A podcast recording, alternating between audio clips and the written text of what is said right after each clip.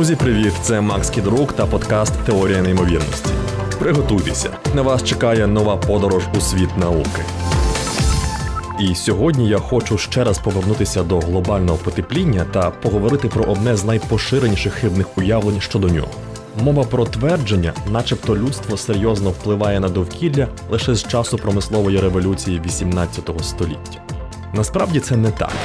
Історія антропогенного впливу на клімат налічує не дві сотні років, а вісім тисячоліть і бере початок із моменту зародження сільського господарства. Індустріальна доба лише остання зі сторінок цієї довжелезної епопеї.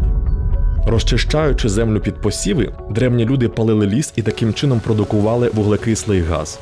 Обробляючи заплавні рисові поля, вони додавали в атмосферу метан. Ніби дрібниця, проте за 8 тисяч років це збільшило концентрацію вуглекислого газу в повітрі на 40 частин на мільйон, а метану на 250 частин на мільярд. Середня температура Землі виросла майже на градус, і це вберегло нас від чергового глобального похолодання. Пригадуйте зі шкільного курсу історії малий льодовиковий період, який настав після середньовіччя.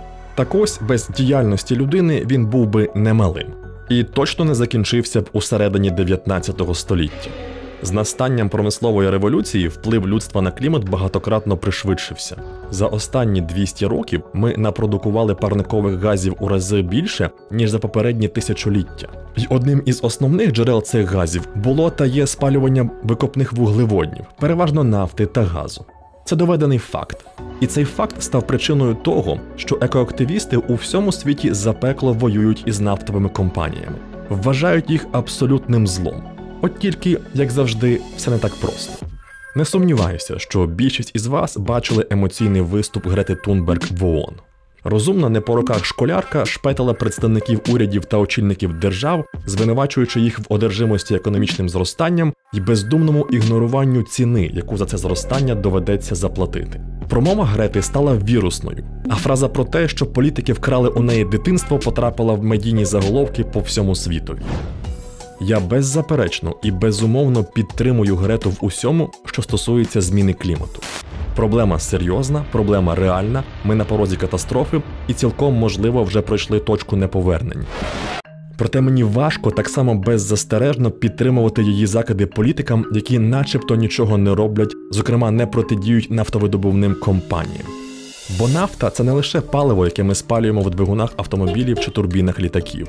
Нафта це миючі засоби, косметика й антибіотики. Нафта це тканини на кшталт нейлону, поліестру та віскози. Якщо винести з кімнати всі речі, виготовлені із застосуванням полімерів, що є продуктами нафтопереробки, залишаться хіба голі стіни. Зрозумійте мене правильно, я не захищаю політиків, здебільшого їх є за що лаяти. Проте звинувачувати їх у бездіяльності, коли ми самі не готові відмовитися від усіх тих речей, які дає нам нафтохімічна промисловість, недоречно та алогічно. Смартфон, який, щойно прокинувшись, ви берете до рук, містить у собі кілька літрів нафти. Містить це, звісно, образно. Готові от просто зараз позбутися його назавжди. Або контактні лінзи, які люди з вадами зору купують щомісяця. Їх неможливо виготовити без нафтопродуктів. Вважаєте, що їх варто виконати у смітник? А як щодо аспірину, при виробництві якого використовується фенол, синтезований із компонентів нафти? Навіть їжа, цукерки, людяники, жувальна гумка, всі продукти з ароматом ванілі не обходяться без нафтохімії. Менш очевидний факт полягає в тому, що без підживлюваного дешевою нафтою економічного зростання у нас просто не було б ресурсів на розроблення ліків та відпрацювання хірургічних методик, які щодня рятують тисячі життів. 1800 року, якраз на початку індустріальної ери, дитяча смертність в Україні складала близько 35%. В Індії цей показник становив 42%, а у Бразилії ще більше аж 51%. Інакше кажучи, до промислової революції щонайменше кожна третя дитина у світі гарантовано помирала. Тому я просто не можу долучитися до когорти людей, які обурюються тим, що у шведської школярки вкрали дитинство. Бо якби не викопні вуглеводні, дитинства у Грети Тунберг не було б узагалі. У світі без дешевої нафти та природного газу вона з великою ймовірністю не дожила б до свого виступу в ООН. Гаразд. Якщо ми не можемо існувати без нафти, і у той же час залежність від нафтопродуктів штовхає нас до катастрофи, що нам робити? що найперше і найголовніше припинити призначати винних. Провина на нас усіх. За нинішнього розвитку технологій наша цивілізація просто не здатна залишати менший відбиток на довкіллі. Ми також мусимо зрозуміти, що всі ті політики та промислові гіганти, яких ми звинувачимо в ігноруванні зміни клімату, зрештою мають стати частиною розв'язання проблеми. Подобається нам це чи ні? Досягти успіху ми зможемо лише разом, співпрацюючи, а не обмінюючись звинуваченням. Друге, і я зараз повторю тезу, яку часто використовують противники боротьби з глобальним потеплінням, але яка від того аж ніяк не стає хибною. Ліки не повинні шкодити більше, ніж хвороба.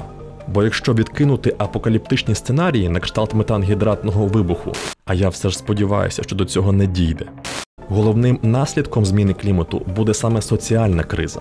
А тому ми не можемо просто взяти і воднораз зупинити всі нафтові заводи чи приземлити всі літаки, бо економічний ефект від цього буде чи не гіршим, ніж від власне глобального потепління.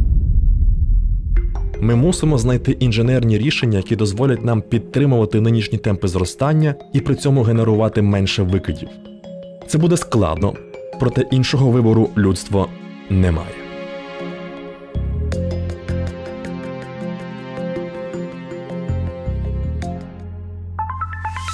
Це був подкаст Теорія неймовірності. Щоб не пропустити нові випуски, підписуйтесь на теорію неймовірності на улюблених подкаст-платформах або слухайте українське радіо. До зустрічі!